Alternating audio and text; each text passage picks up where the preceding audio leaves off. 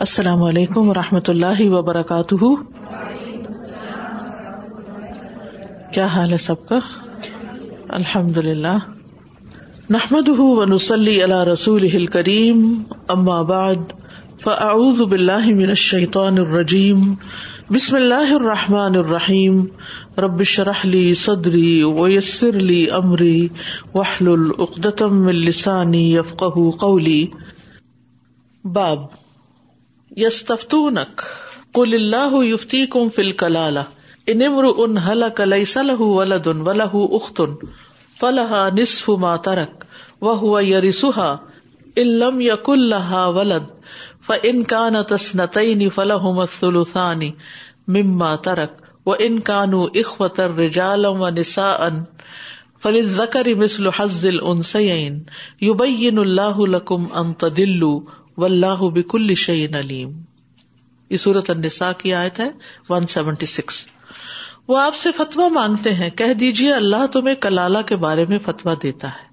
اگر کوئی آدمی مر جائے، جس کی کوئی اولاد نہ ہو، اور اس کی ایک بہن ہو، تو اس کے لیے اس کا نصف ہے۔ وہی بیٹی والا اصول۔ جو اس نے چھوڑا، اور وہ خود اس بہن کا وارث ہوگا یعنی اگر بہن مر گئی تو یہ وارث ہوگا، پورا لے جائے گا۔ اگر اس بہن کی کوئی اولاد نہ ہو۔ پھر اگر وہ دو بہنیں ہوں، تو ان کے لیے اس میں سے دو تہائی ہوگا۔ وہی دو بیٹیاں ہوں، تو دو تہائی جو اس نے چھوڑا۔ اور اگر وہ کئی بہن بھائی مرد اور عورتیں ہیں، تو مرد کے لیے دو عورتوں کے حصے کے برابر ہوگا۔ اللہ تمہارے لیے کھول کر بیان کرتا ہے کہ تم گمراہ نہ ہو جاؤ۔ اللہ ہر چیز کو خوب جاننے والا ہے۔ ٹھیک ہے؟ بہت سمپل ہو گیا نا اب یہ تو۔ کہ نہیں؟ وہی اصول ہے، دوبارہ ریپلیکیٹ ہوا ہے ایک طرح سے۔ جو اولاد کے معاملے میں ہے۔ تو اللہ سبحان و تعالیٰ اپنے فرمان یس تفتو نہ میں رسول اللہ صلی اللہ علیہ وسلم سے مخاطب ہے کہ آپ سے فتوا مانگ رہے ہیں۔ لیکن جواب کون دے رہا ہے؟ اللہ سبحان و تعالیٰ۔ تو اس سے کیا پتا چلتا ہے کہ جب کوئی آپ سے پوچھنے کے لیے آئے کہ آپ کیا کہتی ہیں اس بارے میں، تو کیا کہنا چاہیے؟ اللہ اور اس کا رسول کیا کہتے ہیں؟ رائٹ اللہ اور اس کا رسول کیا کہتے ہیں؟ یہ ہے جواب دینے کا طریقہ۔ تو اللہ تعالیٰ نے کلالہ کے بارے میں بتایا کہ اس سے مراد یعنی کہ سائڈ کے رشتے ہیں، بہن بھائی وغیرہ، وہ وارث، ٹھیک ہے؟ جانب والے جو ہیں، وہ کلالہ ہوتے ہیں۔ کلالہ جو اکلیل سے ہے۔ اور اکلیل اس چیز کو کہتے جس نے کسی اور چیز کا احاطہ کیا وہ تو بہن بھائی کیا کرتے آپ کو؟ گھیرے ہوئے ہوتے ہیں۔ اور اس کی دلیل وہ تقسیم ہے جس کا اللہ تعالیٰ نے یہاں ذکر کیا ہے۔ انمرون حلقہ، اگر کوئی مرد فوت ہو جائے اور اس کی اولاد نہ ہو۔ تو پھر کلالہ کی صورت میں بہن اور بھائی کا حصہ کیا؟ و لہو اختن فلاح نصف ماترک لیکن اگر اس کا باپ ہوگا، تو بہن کسی چیز کی بارش نہیں ہوگی، یاد رکھیے۔ لیکن اگر اس کا بیٹا نہ ہو، نہ باپ ہو، اور بہن ہی ہو، تو بہن کو آدھا مل جائے گا۔ اور اگر اس کی بہن کی اولاد نہ ہو، تو یہ بھائی بھی اس کا وارث بن جائے گا۔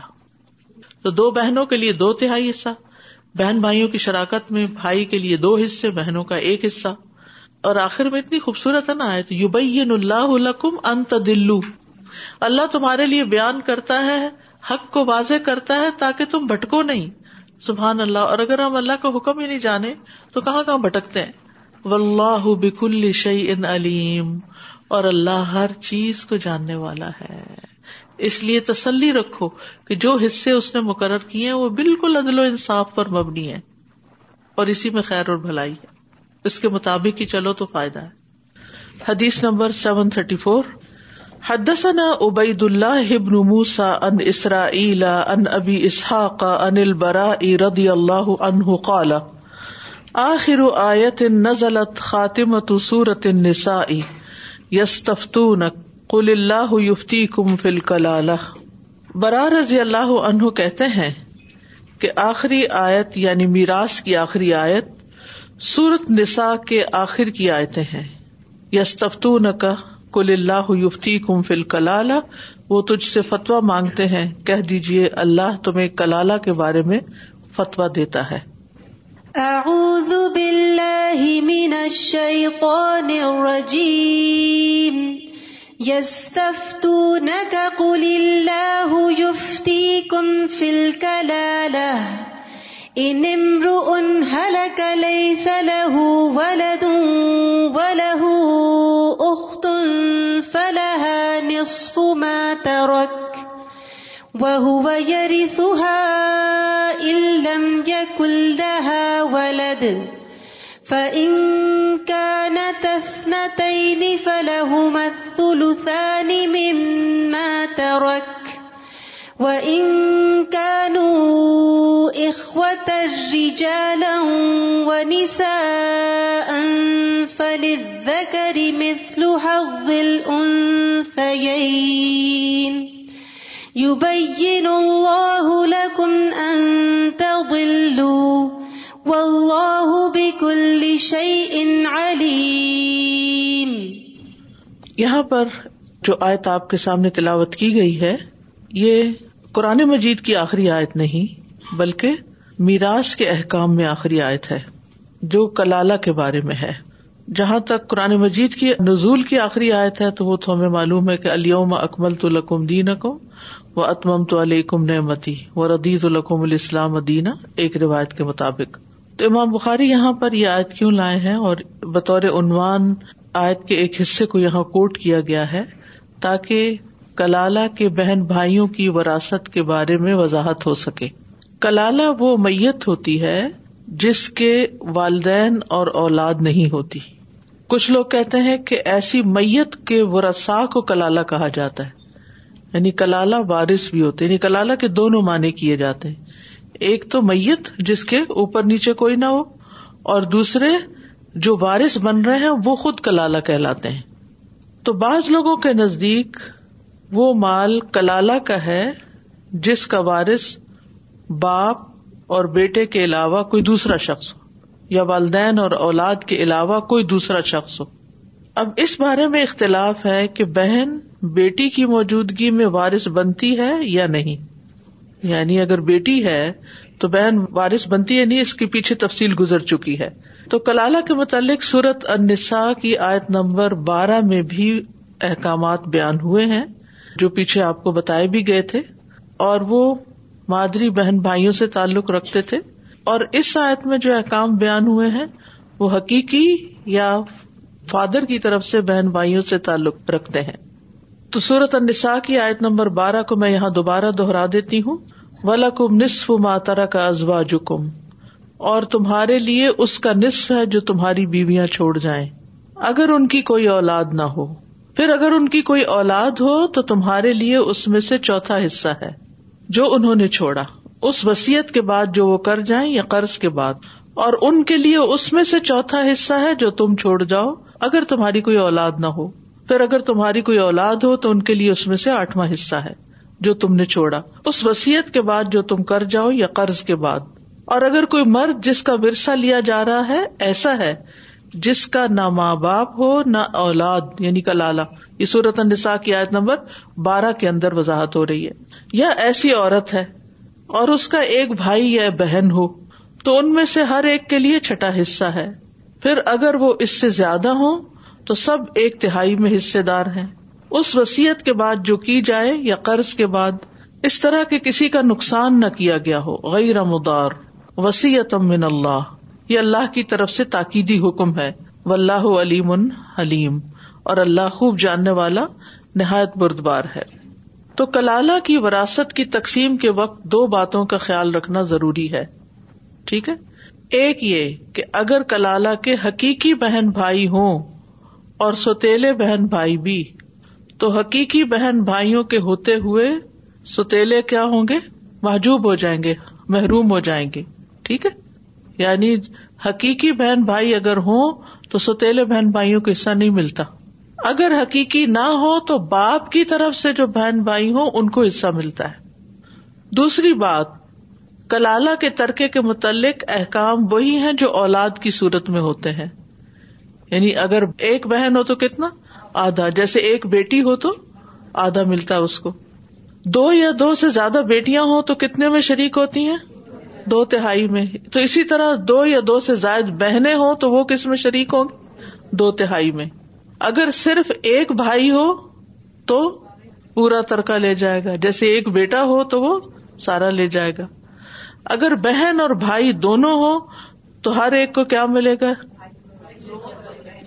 جی ہاں۔ لکری مثل حزل السین ٹھیک ہے؟ تو کلالہ کی مزید دو صورتیں بھی ہیں۔ ٹھیک ہے؟ میت عورت ہے، اس کا خاون بھی نہیں، یا میت مرد ہے اور اس کی بیوی بھی نہیں۔ بہن بھائی ہیں لیکن نہ شوہر ہے نہ بیوی۔ یعنی شوہر فوت ہوا تو بیوی کوئی نہیں، بیوی فوت ہوئی تو شوہر کوئی نہیں۔ بالکل ہی اکیلی ہے، کوئی بھی قریبی وارسوں میں سے نہیں ہے۔ اسی طرح دوسری صورت کیا ہے؟ میت عورت ہے اور اس کا خاون موجود ہو، یا میت مرد ہے اور اس کی بیوی موجود ہو۔ تو ایسی صورت میں سارا بہن بھائیوں کو نہیں جائے گا، بلکہ کس کو اور جائے گا؟ شوہر کی وفات کی صورت میں بیوی کو اور بیوی کی وفات کی صورت میں شوہر کو۔ مثلاً کلالہ عورت ہے جس کا خاوند موجود ہے اور بہن بھی زندہ ہے۔ تو آدھا حصہ خاوند کو اور آدھا بہن کو۔ اب سوال یہ ہے کہ پہلی صورت میں اگر کلالہ عورت کا خاوند بھی نہ ہو یا کلالہ مرد کی بیوی بھی نہ ہو تو اس کی صرف ایک بہن ہو، تو آدھا اس کو مل جائے گا۔ جیسے بیٹی کو ملتا ہے آدھا، تو باقی آدھا کس کو جائے گا؟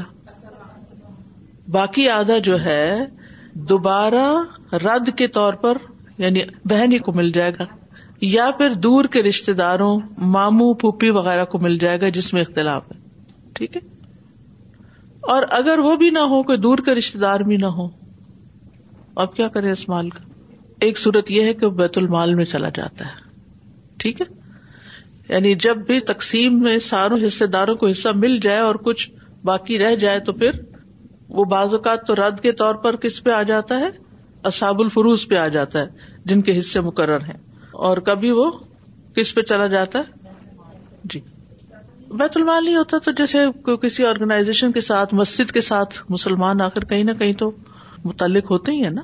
اب جیسے مثال کے طور پہ مسلمانوں میں سے کوئی شخص اگر ایسا فوت ہو جائے اور اس کا کوئی بھی آگے پیچھے نہیں ہے، تو پھر وہ ول میں کیا لکھتا ہے کہ میری یہ کس کو دیا جائے؟ کیا کرتے ہیں؟ کسی مسجد کو یا کسی آرگنائزیشن کو؟ اور اگر اس نے بل شل نہیں لکھی تو پھر کون لے کے جاتا ہے؟ گورنمنٹ تو گورنمنٹ کا وہ بیت المال ہی ہے نا جہاں وہ چلا جاتا ہے، پھر وہاں سے اوروں کو مل جاتا ہے۔ تو مسئلہ رد کو بھی سمجھ لیں۔ رد کا کیا مطلب ہوتا ہے؟ لوٹا دینا، ٹھیک ہے؟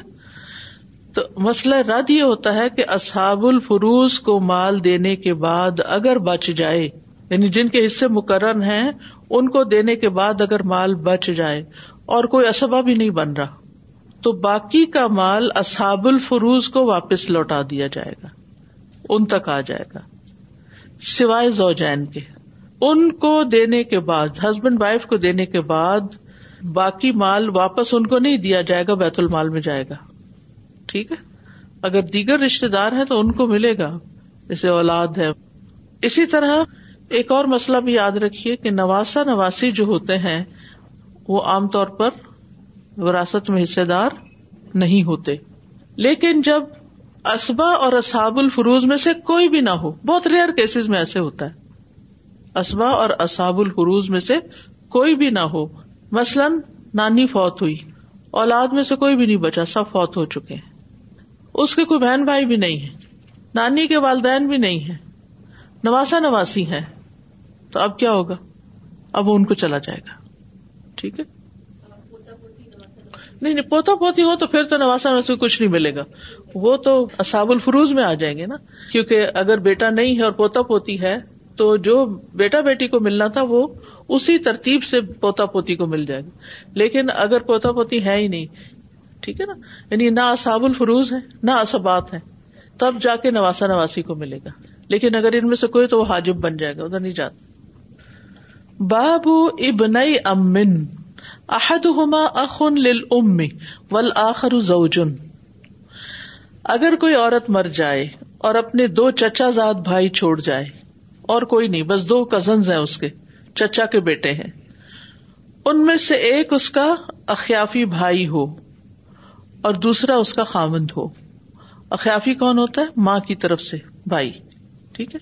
یعنی ماں نے شادی کی اس کے چچا سے، اور پھر اس کا جو بیٹا ہے، وہ چچا زاد بھائی ہوا۔ یعنی اگر کوئی عورت فوت ہو جائے، بابو ابن امن۔ اب یہ صاب الفروز وغیرہ میں سے نہیں ہے، یہ اب بات میں ایک تفصیل ہے تھوڑی سی۔ چچا کے دو بیٹے ہیں۔ ایک امیجن کر لیں کہ کوئی عورت فوت ہوئی ہے، اس کے چچا کے دو بیٹے ہیں بس۔ ان میں سے ایک جو ہے، وہ ماں کی طرف سے بھائی بنتا ہے۔ کیسے بنتا ہے ماں کی طرف سے بھائی؟ جی ماں نے اس کے چچا سے شادی کی۔ تو ان میں سے ایک اس کا اخیافی بھائی ہوا اور دوسرا اس کا خامد ہوا یعنی اس نے پھر دوسرے سے شادی کر لی۔ وکال علی جی انسف حضرت علی کہتے ہیں خامند کو آدھا حصہ ملے گا۔ یعنی جو اس کا کزن جو تھا، اس کا خامند تھا، چچا کا بیٹا، تو اس کو اس عورت کے مرنے کے بعد کیا ملے گا؟ آدھا ملے گا خامند ہونے کی وجہ سے۔ خامند کو آدھا مل جاتا نا، اگر اولاد نہیں ہے۔ اور جو دوسرا اخیافی بھائی ہے، اس کو چھٹا حصہ ملے گا۔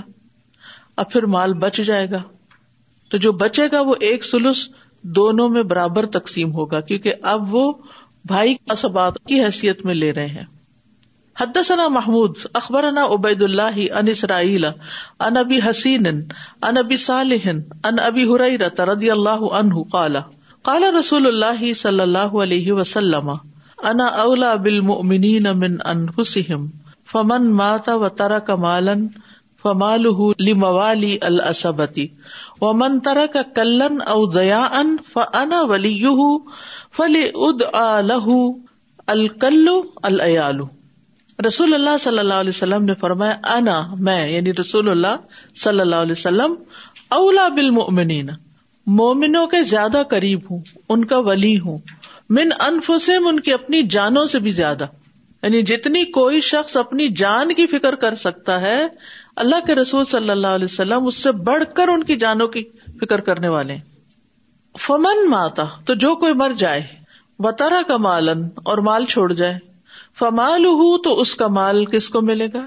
لی موالی الاسبتی، اس کے وارثوں کا حق ہے جو اسبا ہے۔ یعنی اسبا میں سے جو وارث بنتے ہیں۔ وہ من طرح کا کلن، اور جس نے آجز بیوی بچے چھوڑے ہوں یعنی بےچاروں کے پاس کچھ نہیں اور دیا ان یا قرضہ چھوڑا ہو فنا ولی ہوں تو میں اس کا ولی ہوں۔ فلی اد آلہ تو چاہیے کہ مجھ سے مانگا جائے۔ ان کے قرضے کا مطالبہ مجھ سے کیا جائے۔ اور کل جو ہے، اس کا مانا اہل و عیال ہے۔ کل کا لفظ مطلب ہوتا ہے تھکایا ہوا۔ یعنی ایسے لوگ جو آجز ہوں، درماندہ ہوں۔ وہ حضرت خدیجہ کی حدیث ہے نا؟ کہ ان کل تسل الرحم و تصدق الحدیث و تحمل الکل و تقسب المعدوم و تقر ضعیف و تعین و اللہ نوائے بالحق اللہ کی قسم اللہ آپ کو کبھی رسوا نہیں کرے گا۔ اللہ کی قسم آپ تو سلا رحمی کرنے والے رشتے داروں کو دیتے ہیں۔ آپ ہمیشہ سچ بولتے ہیں۔ آپ کمزور اور ناتواں یعنی آجز لوگوں کا بوجھ اٹھا لیتے وہ کل نہ مولا قرآن میں یہ بھی آتا ہے نا۔ محروم لوگوں کو اشیا مہیا کرتے ہیں۔ مہمان کی ضیافت کرتے ہیں اور حق کے راستے میں پیش آنے والی مصیبتوں پر لوگوں کی مدد کرتے ہیں۔ یہ آپ کا اخلاق تھا نبوت سے پہلے۔ آپ اپنے معاشرے کے سب سے زیادہ چنے ہوئے انسان تھے، بلکہ تمام انسانوں میں سے۔ ہمیں اتنی تعلیم ملتی ہے، اتنا ہم قرآن پڑھتے ہیں، پڑھاتے ہیں، پھر بھی ہمارے اندر یہ اخلاق اس طرح پیدا نہیں ہوتے۔ تو نبی صلی اللہ علیہ وسلم کے اندر فطری طور پر یہ اخلاق موجود تھے، قرآن مجید کے نزول سے پہلے ہی۔ نبی بننے سے پہلے ہی۔ کیا کیا؟ رشتے داروں سے جوڑنا۔ ہم صرف ان رشتے داروں سے جڑتے ہیں جو ہم سے جڑے۔ جو ہم سے کاٹے تو ہم ان کو چھوڑ دیتے۔ ہمیشہ سچ بولتے ہیں۔ کمزوروں اور ناتوانوں کا بوجھ خود اٹھا لیتے۔ یعنی جو اپنا بوجھ نہیں اٹھا سکتے، دونوں معنوں میں۔ یعنی کوئی شخص جا رہا ہے، بوڑھا بزرگ ہے، اپنی چیز خود کیری نہیں کر سکتا، آپ اٹھا کے مدد کرتے ہیں۔ یعنی آگے بڑھ کے دوسروں کی مدد کرتے ہیں۔ اور اسی طرح اپنے خرچ اخراجات کے سلسلے میں وہ اپنے خاندان کا بوجھ نہیں اٹھا سکتا، آپ اس کا بوجھ اٹھا لیتے ہیں۔ محروم لوگوں کو اشیا مہیا کرتے ہیں۔ آج بھی اس معاشرے میں بھی اور مسلمانوں کے اندر ایسے لوگ پائے جاتے ہیں جو اس بات کی فکر کرتے رہتے ہیں کہ کس کے گھر میں راشن نہیں ہے، راشن ڈلوا دیں، کس کے گھر میں مثلاً کراکری نہیں ہے، کس کا کپڑا نہیں ہے، کس کے بچوں کے پاس ٹوائے نہیں ہے۔ جو ٹوائے ڈرائیو ہوتی ہے کس وجہ سے ہوتی اسی وجہ سے ہوتی ہے نا یہ بھی حسن اخلاق کی ایک علامت ہے۔ کہ خود سے فکر کرنا کہ کس کے پاس کیا نہیں ہے۔ ایک یہ ہے کہ کوئی بےچارا مجبور ہو کے خود سوال کرے، اپنی آجزی بیان کرے، اور ایک یہ کہ آپ کی نگاہ ہو کہ کون کس چیز سے محروم ہے۔ اور مہمان کی ضیافت کرتے ہیں، اور حق کے راستے میں پیش آنے والی مصیبتوں پر لوگوں کی مدد کرتے ہیں۔ حق کا راستہ یہ کہ ایک تو دین کا راستہ، حق کا راستہ، اور ایک یہ کہ انسان کسی کا حق دلوانے کے لیے اس نے کوئی وعدہ کر لیا اور خود اس کے اوپر وہ چیز آ پڑی، کوئی تاوان کسی کا بھرا تو وہ پھر واپس قرضہ نہ لوٹا سکا یا اور اسی طرح کی چیزیں۔ تو بہرحال جب نبی صلی اللہ علیہ وسلم کے لیے اللہ نے فتوحات کا دروازہ کھول دیا تو آپ صلی اللہ علیہ وسلم نے فرمایا، انا اولا بالمؤمنین من انفسہم جیسا کہ اللہ سبحان تعالیٰ نے صورت الحضاب کی آیت نمبر چھ میں نازل کیا ان نبی اولا بالمؤمنین من انفسہم کہ نبی مومنوں پر ان کی جانوں سے زیادہ حق رکھنے والے ہیں۔ تو آپ نے کیا فرمایا؟ فل اد آلہ کہ اگر کسی کی ضرورت ہے تو مجھے بلا لیا کرے مجھے بتایا کرے میں ان کی ضرورت پوری کروں گا، میں ان کی کفایت کر کے کافی ہو جاؤں گا۔ کہ ہمارے اندر اتنا ضرف ہے جو ہم یہ کہیں کہ اگر کسی کے اوپر کوئی مشکل پیش آئے تو مجھے بتایا کرے بلکہ ہم کیا چاہتے ہیں؟ نہ ہی پتا چلے۔ پتا چلے بھی تو کان لپیٹ کے بھاگ جائیں ہاں؟ تو خاندانوں کے اندر ایسی خود غرضیاں پائی جاتی ہیں۔ لیکن یہ کہ نبی صلی اللہ علیہ وسلم کا یہ اخلاق ہے۔ جس کی وجہ سے پھر دین پھیلا ہے۔ اب آپ دیکھیں، قرضہ چکانا ہو تو مجھے بلا لے میت مال چھوڑ کے گئی تو وارسوں کو دے دے لینے والے نہیں، دینے والے ہیں۔ قرضہ چکانا تو مجھے بلا لے اور مال چھٹا ہے تو ان کے وارسوں کو مل جائے۔ تو اس حدیث سے یہ پتہ چلتا ہے کہ اسبا کے لیے بھی کیا ہے؟ وراثت ہے۔